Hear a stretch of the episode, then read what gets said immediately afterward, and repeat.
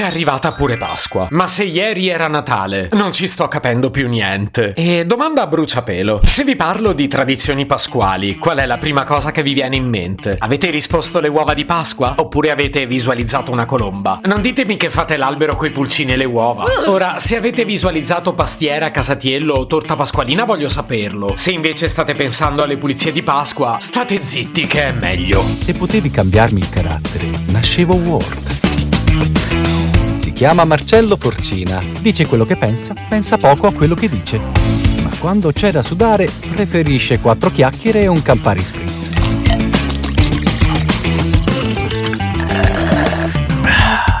Considerate le pulizie di Pasqua una tradizione da rispettare, allora dobbiamo parlarne. Giuro che non ho pregiudizi, ma fatico a considerarle un appuntamento annuale da tradizione. Piuttosto sono un male, necessario o meno è tutto da verificare. E la questione non è se le facciate oppure no, però se me le mettete nelle tradizioni, io non sono sicuro che possiamo essere amici, capite?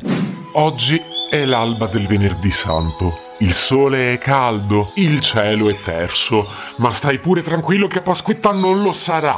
Figurati, viene giù l'inferno. Oggi che non serve, invece, è il paradiso. I bimbi si svegliano tardi perché sono in vacanza, mortali loro. Mentre tu, beh, tu non lo sei, ma ti sei svegliato con la consapevolezza che le tradizioni di Pasqua stanno per tornare a rallegrare la tua vita oppure a sconvolgere la tua triste esistenza.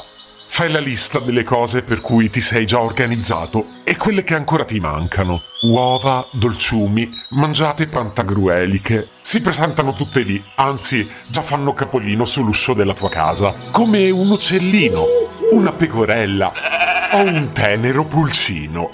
Quanti altri animali di merda dobbiamo elencare? che bella festa! E invece tu sei pronto per recuperare il secchio, riempirlo d'acqua e tuffarci dentro quel cavolo di scopettone. Ecco, bravo, hai rovinato tutto.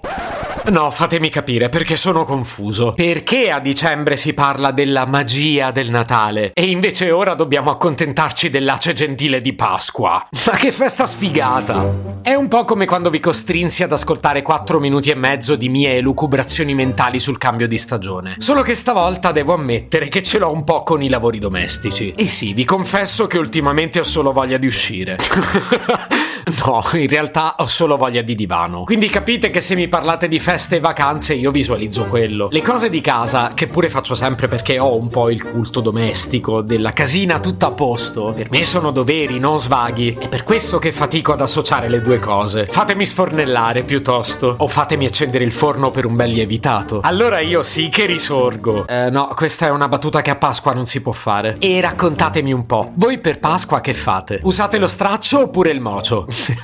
Niente, non me ne libero.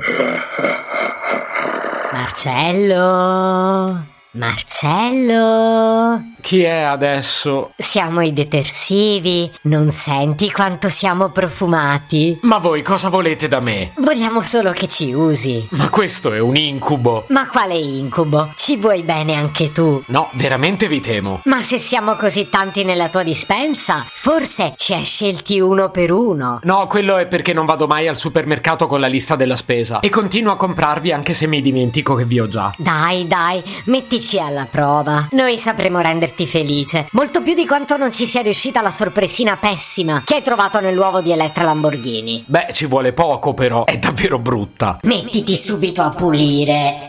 Interrompiamo le trasmissioni a causa dell'improvvisa assenza del conduttore. Buona Pasqua. eh, buone pulizie a tutti. Se potevi cambiarmi il carattere, nascevo Ward.